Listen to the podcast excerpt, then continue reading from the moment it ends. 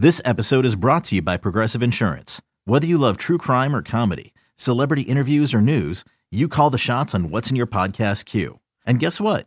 Now you can call them on your auto insurance too with the Name Your Price tool from Progressive. It works just the way it sounds. You tell Progressive how much you want to pay for car insurance, and they'll show you coverage options that fit your budget. Get your quote today at progressive.com to join the over 28 million drivers who trust Progressive. Progressive Casualty Insurance Company and Affiliates. Price and coverage match limited by state law. You could spend the weekend doing the same old whatever, or you could conquer the weekend in the all-new Hyundai Santa Fe. Visit HyundaiUSA.com for more details. Hyundai, there's joy in every journey.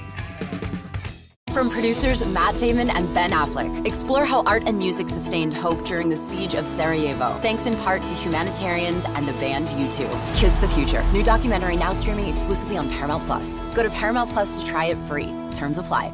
What's going on, everybody? Welcome back for another episode of Shooting It Straight with myself, Justin Jackson, and my man, John.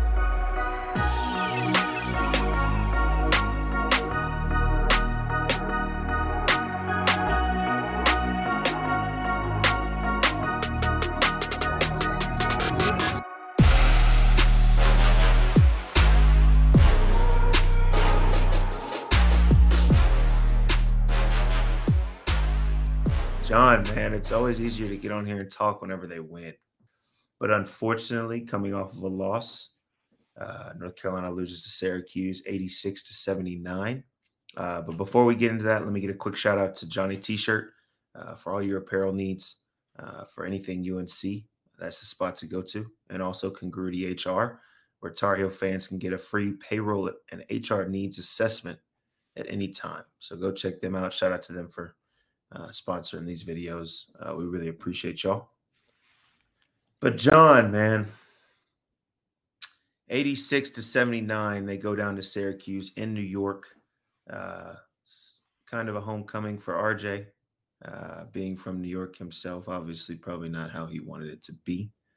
Um, but I think there were a few things. Whenever you look at this game, you look at how the game was going, uh, the flow of the game. I didn't really like it from the start. Um, you know, for one, I think the biggest, uh, the the best adjustment. I mean, you look at the last game that Syracuse played North Carolina. I think they beat them by. I mean, they mentioned it a million times on the broadcast. They beat them by 36 points in the Dean Dome. Um, and I think when we talked uh, after that game, um, you know, it was interesting how it was a new look Syracuse playing man to man and being different without Coach Boeheim on the sideline.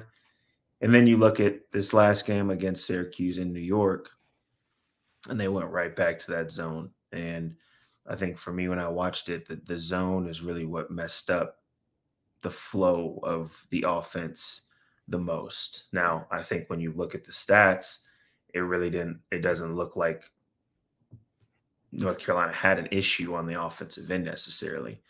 Um, but when you watch this team throughout this year, a lot of RJ's buckets are off pick and roll and kind of off the flow going against, you know, their sets going against man to man defense. Um, and the zone just looked like it had them thinking a little bit more. Um, so, you know, I think there's a few things when you, you know, when you watch this game. Um, you know, we've been, I gotta, you know, I, I'll always be somebody who, you know, might have maybe some critiques and things like that, but I have to praise certain people. Cormac shot the ball extremely extremely well last night.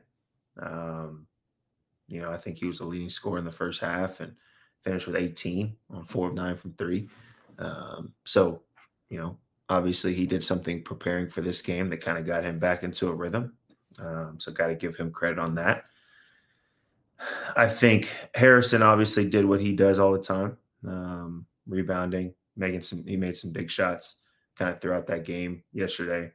Um, Mondo was, you know, 14 and 10, not a terrible game. Uh, but against the zone, it's a little bit tougher for a big because you're not just getting post up catches and, you know, kind of the ability to go one on one or offensive rebounding um, should be should be a strength going against his zone, uh, but he wasn't necessarily able to get going on the offensive glass as much as he usually does.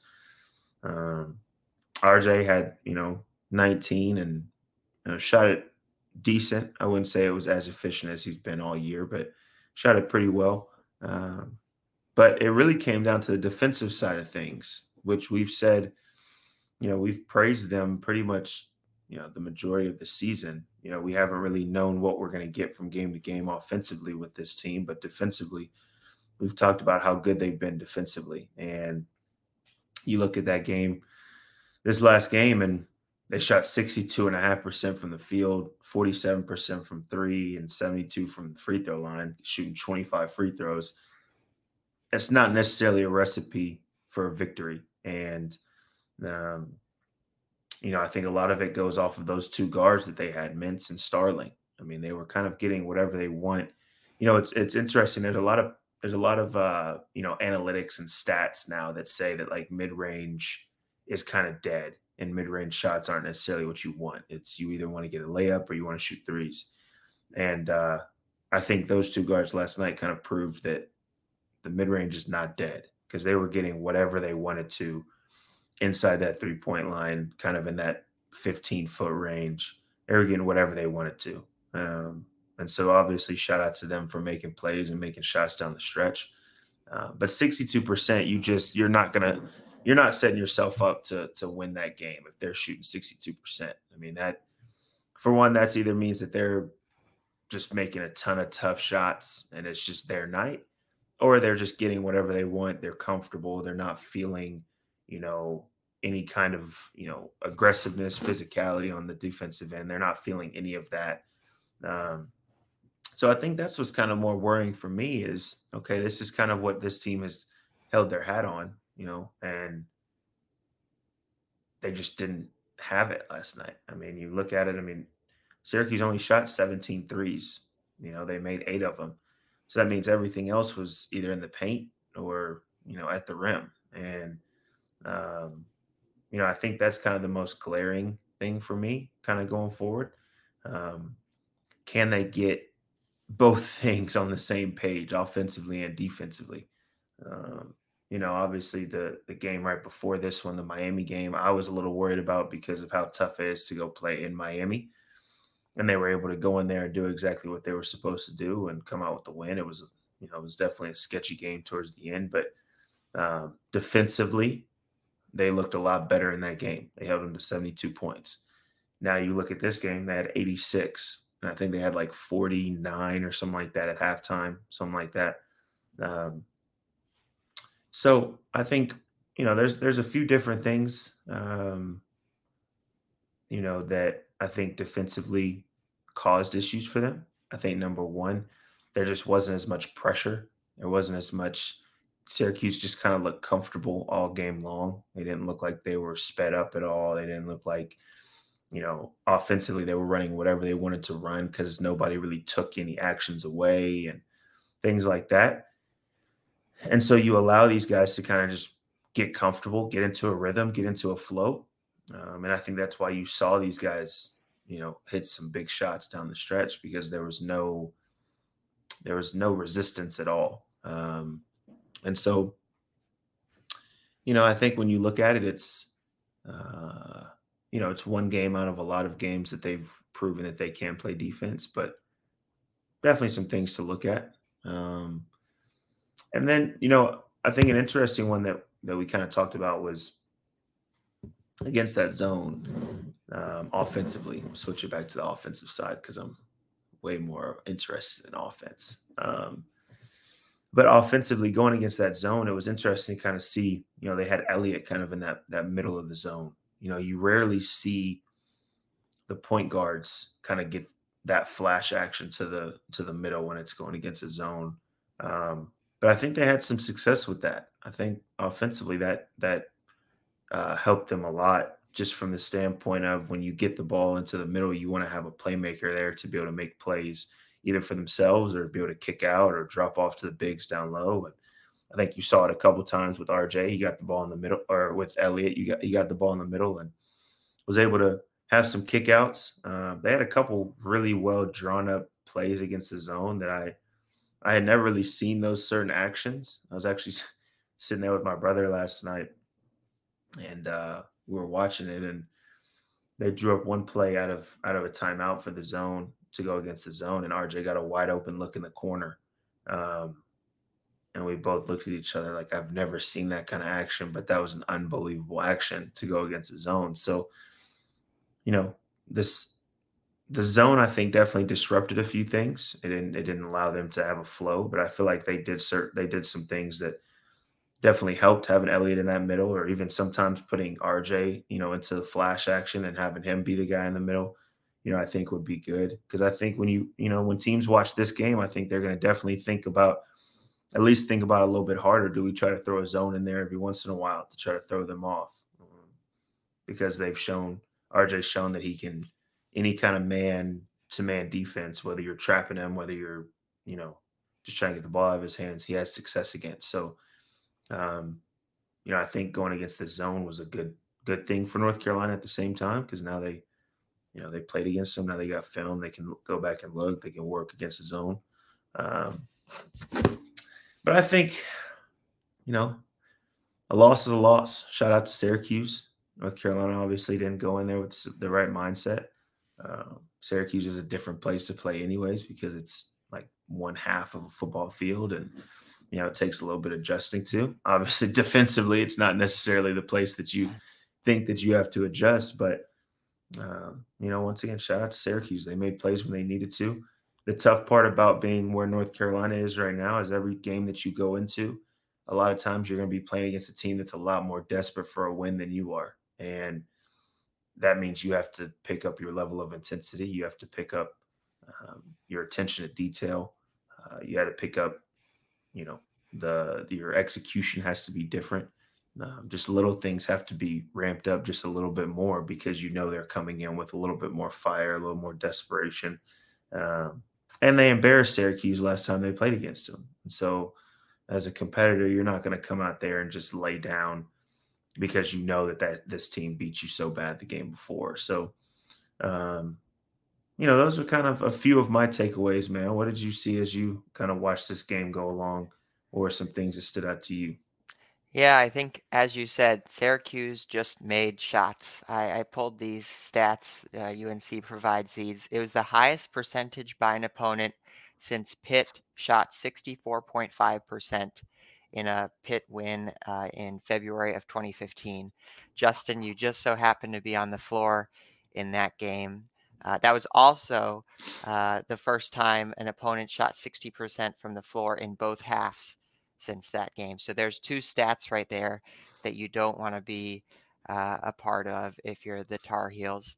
Um, so I think you kind of can acknowledge that that you know Syracuse hit some tough shots, some t- contested shots, but I think also you you zoom out a little bit and you look at the fact that UNC has now lost three of their last five, and the Duke win in there, um, you know, kind of balances things out a little bit. Um, but I think there's a feeling from some, Justin, that maybe UNC peaked at the wrong time of the season or, or peaked, peaked in, in January, something like that.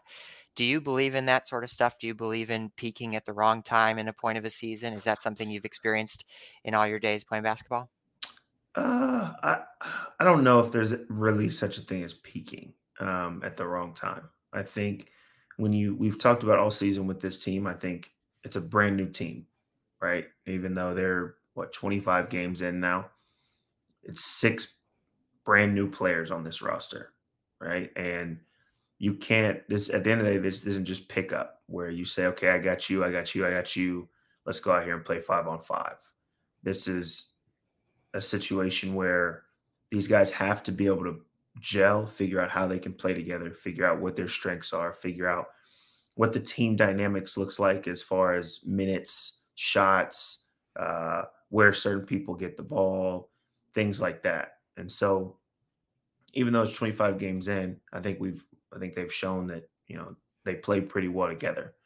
And but at the same time, there's still certain things they haven't necessarily gone through all of the adverse situations that you would go through in a two or three year span with a certain team.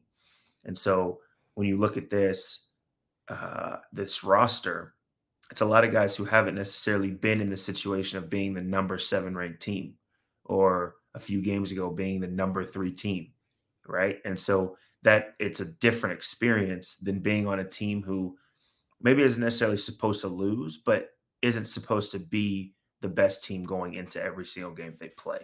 And so I think that's kind of the tough dynamic of this team is they're all trying to figure out how to win and how to continue to win and be consistent in winning. And you know, they've shown spurts throughout the season. You know, obviously they were undefeated. I think they were 9 and 0 in conference play before they kind of started losing some of these games. And they show that they can win. But now it's okay, it's an 18 game conference season. How do you continue to win? How do you continue to rattle off wins as as the season goes on? And like we talk about, it, and as these teams are a little more desperate because they're trying to make either the, the March the NCAA tournament or they're trying to get a higher seed in the ACC tournament. How do you continue to rattle these wins off?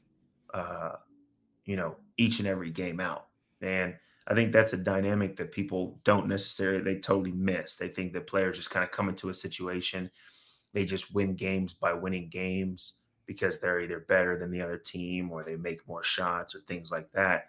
But there's a mindset to winning. And with some of these, you know, with the majority of these guys, Withers came from Louisville, who I don't know if they did they win an ACC game last year.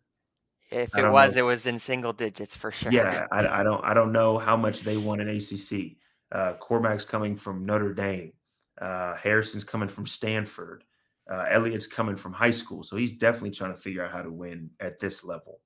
Uh, you know, a bunch of these guys just haven't been in this situation, and so if we expect them to be able to just to step in and just say, okay, this is what we're doing, we're going to win 18 straight ACC games go into the ACC tournament, win the ACC tournament, win the we just you can't expect that from guys who have never been in this situation.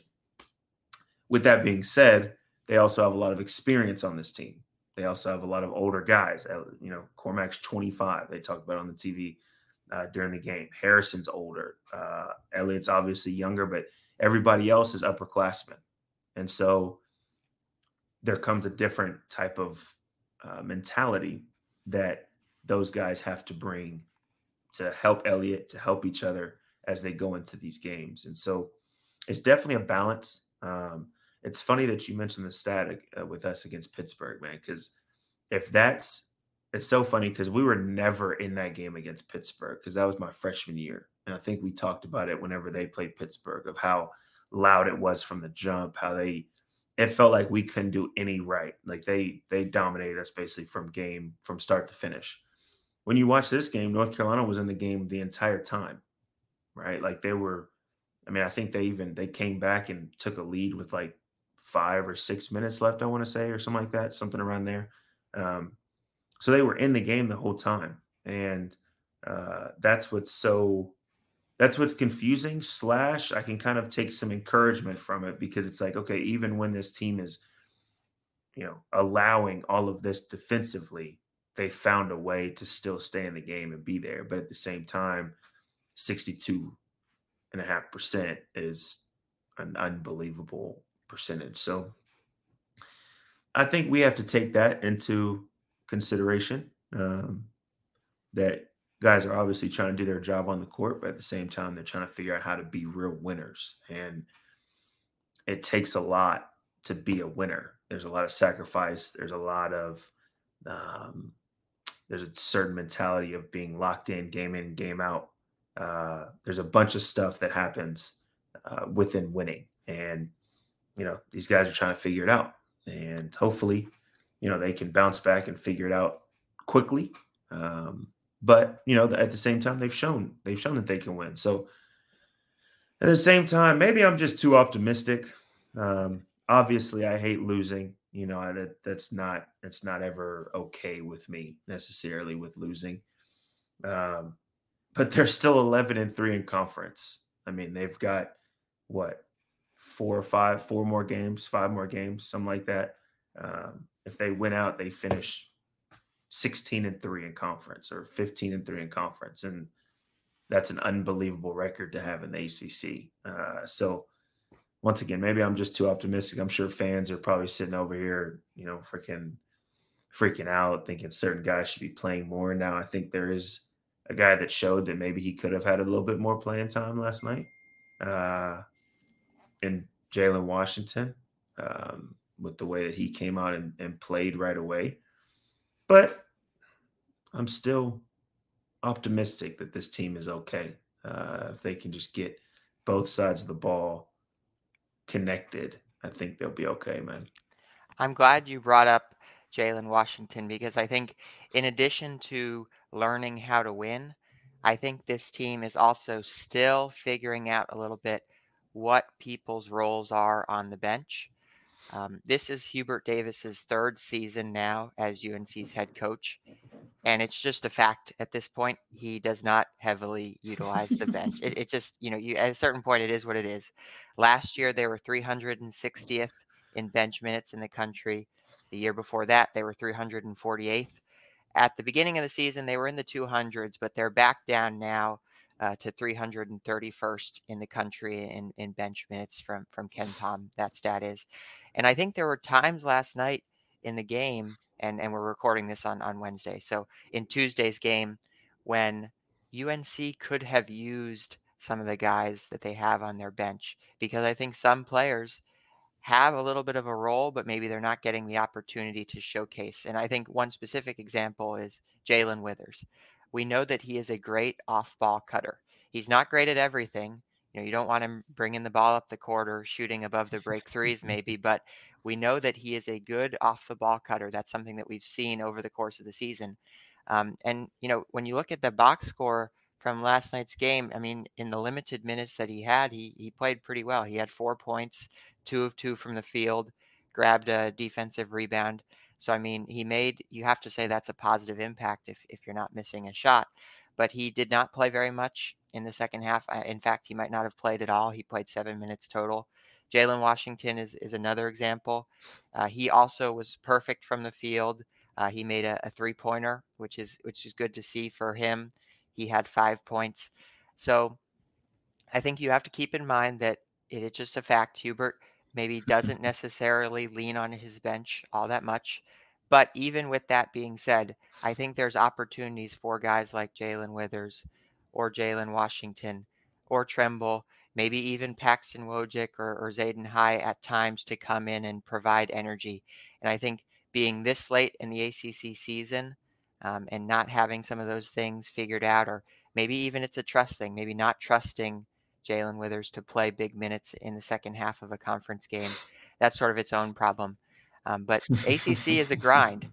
It's it's you know it's a grind throughout the entire year. You know maybe some guys' legs were getting tired there late in the second half, and that perhaps contributed some of the turnovers. Um, so that's something that was coming to mind as me as to me as well. Like how do you figure out ways to put guys in positions to make a positive impact when they do play?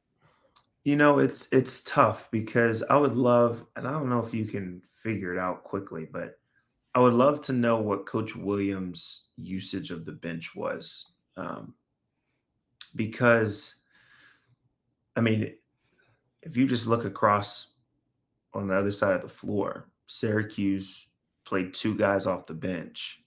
One guy played 23 minutes, which is a, a pretty decent amount, um, but another guy played six minutes. That was the only people that touched the floor off the bench for Syracuse.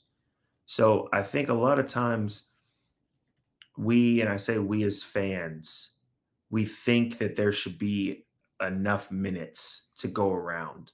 Um, I think when you look at the guys that are coming off the bench for this team, you know, I'll go back to the to the year. Do you have the 2017 numbers? Yes. I'll so, go back. Go ahead. Yeah, so for 2017, just to kind of set up the, the segment here, bench minutes, UNC played 36.6% of their minutes were bench. That ranked 69th in the country. And and some of those guys, Justin? Yeah, I mean, I, you look, I think that's the biggest difference is you you look at our bench, right? You had Nate coming off the bench, who was a proven, like he had proven, you know, for a few years that he was a key contributor for the team. Uh, you had Theo coming off the bench for a little bit, but he then became a starter once Kenny got hurt. You had Tony coming off the bench, who was he led the country in offensive rebounding percentage for the longest time. I don't know how he finished up the season, but he was one of the best bigs in the entire country coming off the bench for us. Um, and then I guess that's kind of it. When you really, I guess Seventh. that's kind of it. Seventh would come in sometimes. Coach would play him sometimes. Coach would not play him sometimes. So I mean, you you you you look at kind of okay, thirty six percent of our minutes were from the bench. Well, you had guys who had proven multiple years before that that they were key contributors for the team. Jalen Washington, whether it's in practice, whether it's workouts, or whatever that the coaches have seen on a day to day basis that we don't get to see, obviously hasn't necessarily proven that he should get those kind of minutes. Jae'Lyn Withers hasn't necessarily proven, like we talk about, he was on a losing a losing team before he came here. And now there's at the beginning of the season, Jae'Lyn Withers was supposed to be that basically that last starter. And now he's playing seven minutes in this game. So there's something going on in practice or in workouts that the coaches don't necessarily trust for him to play a good amount of minutes. And then I think for me, it's more interesting that Seth only played 11 minutes when he's been, we've talked about it, he's been one of the more consistent guys throughout the season for this team off the bench. Um, but it's it's just tough because for me, it's hard to make a analysis over the bench because I'm not, I haven't seen them do things in years past to prove, okay, this guy should definitely be playing right? Like we're going off of basically game to game with these guys. Like, okay, well, Jalen Washington went two for two. He he shot that first three, didn't even touch rim.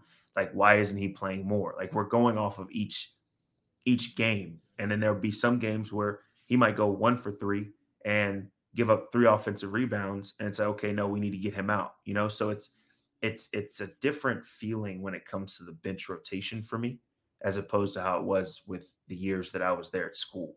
Um, so I think that's the difference in all of that, you know, and I, I think that's why you see guys play such heavy minutes in the starting lineup because those guys have proven that hey, these are the guys that we need to have in there on a game to game basis. So it's tough as ACC play goes on because the problem is the rotation just kind of gets shorter and shorter as tournament play starts and things like that. So, I mean, like we talked about, there's five games left maybe these guys, whether it's in practice or in the games going forward, maybe they can kind of carve out more minutes for themselves by proving that, hey, I can be a key contributor for this team and to help this team win.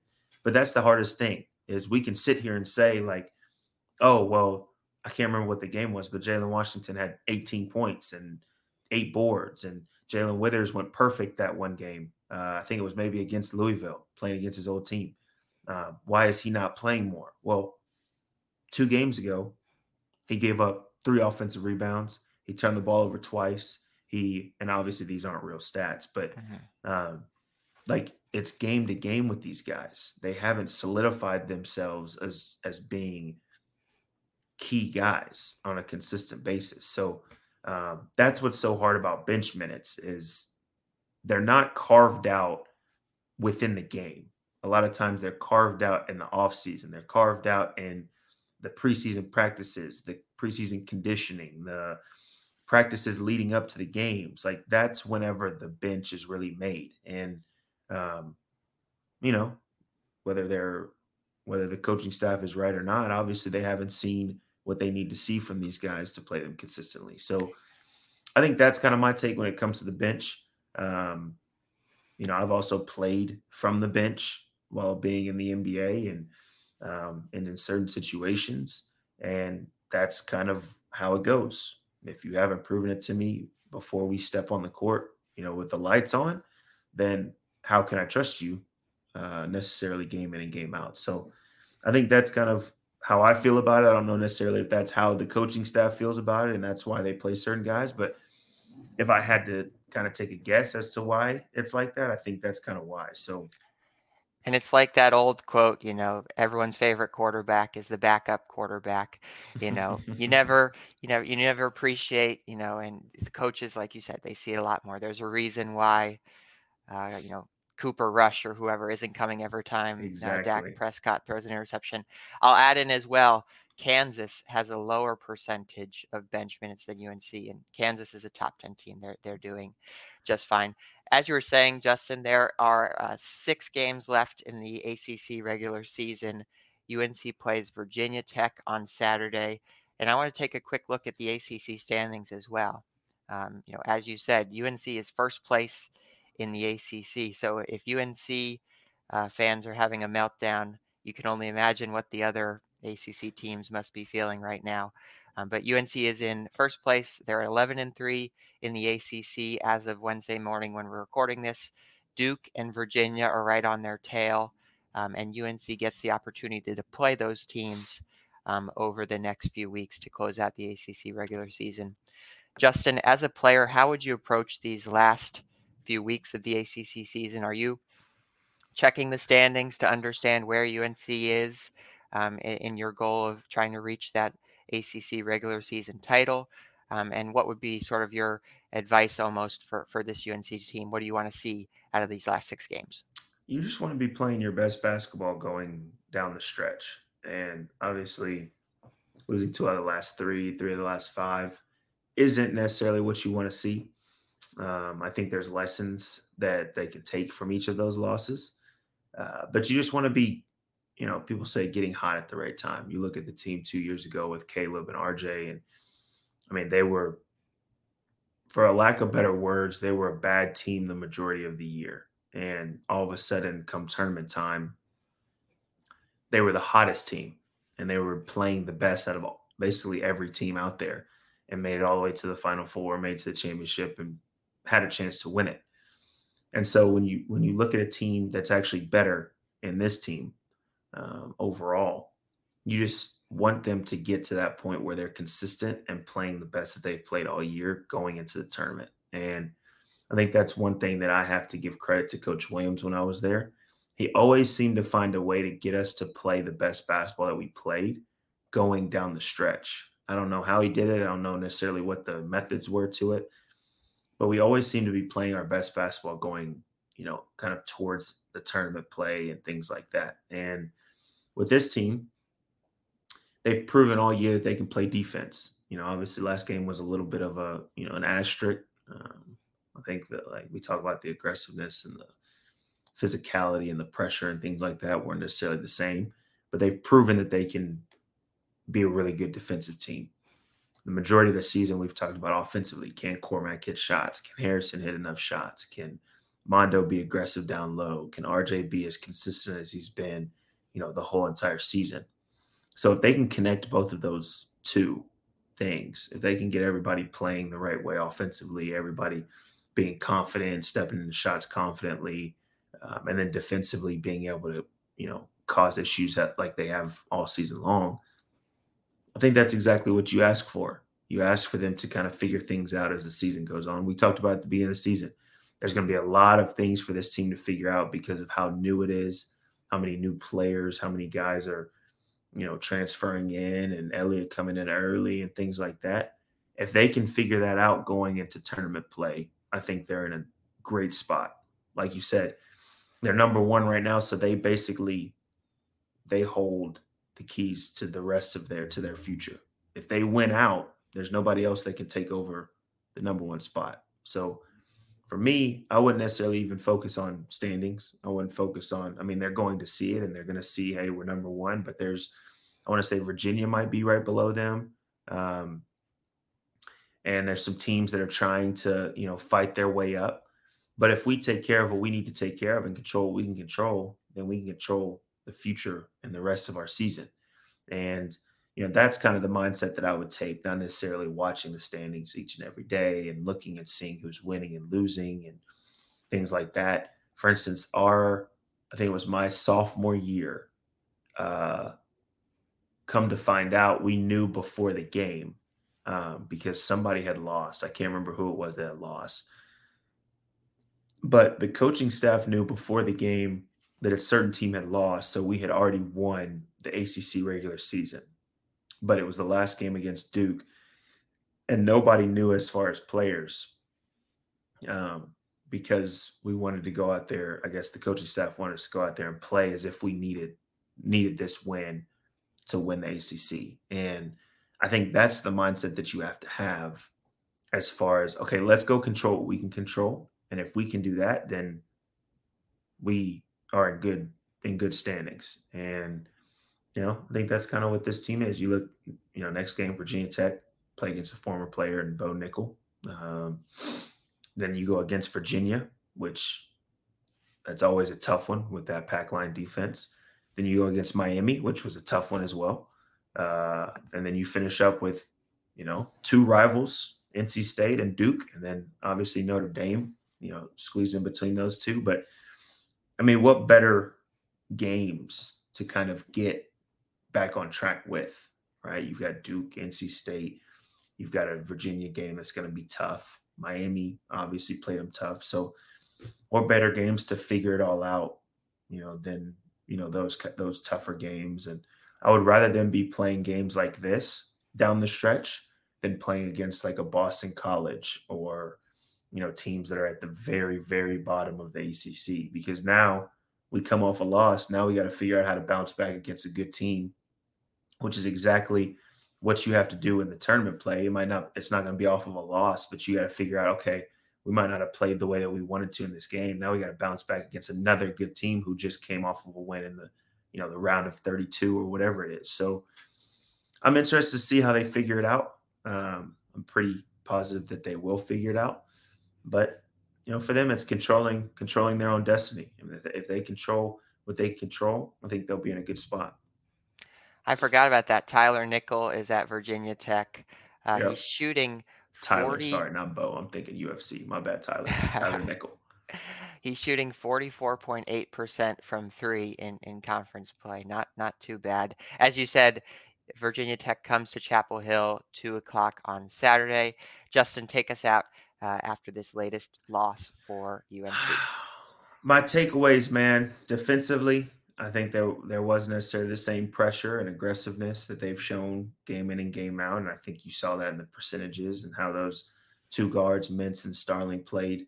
Uh, I think they both had 25 or something like that. And um, you know, it's just it's going to be really hard to win a game, even though they were in it. It's going to be really hard to win a game when a team shoots 60 and 45 percent from the field and from three point line and shoots 25 free throws. That's going to be really really difficult to win. And um, you know, if they get back to kind of how they've been playing defense, I think they'll be fine. But an encouraging sign was offensively. Guys were really making some shots. Um, I think they could have taken care of the ball a little bit down the stretch. They had some key turnovers, but if they can get both things connected, if they can get offense to be flowing the way that they kind of had it flowing a little bit last night, if they can get defensively back to switching, causing havoc, putting pressure on these on the guys with the ball and things like that.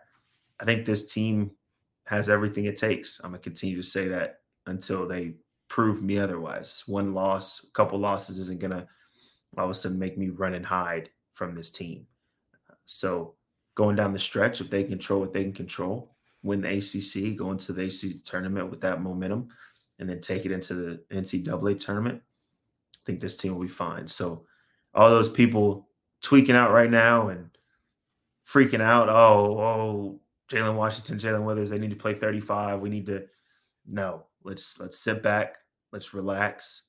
Let's watch as they finish these last six games, and if they can connect things the way they can, they need to connect things, and I think everything will be okay. So uh, that's kind of my thoughts going out to everybody watching and listening. We appreciate you as always.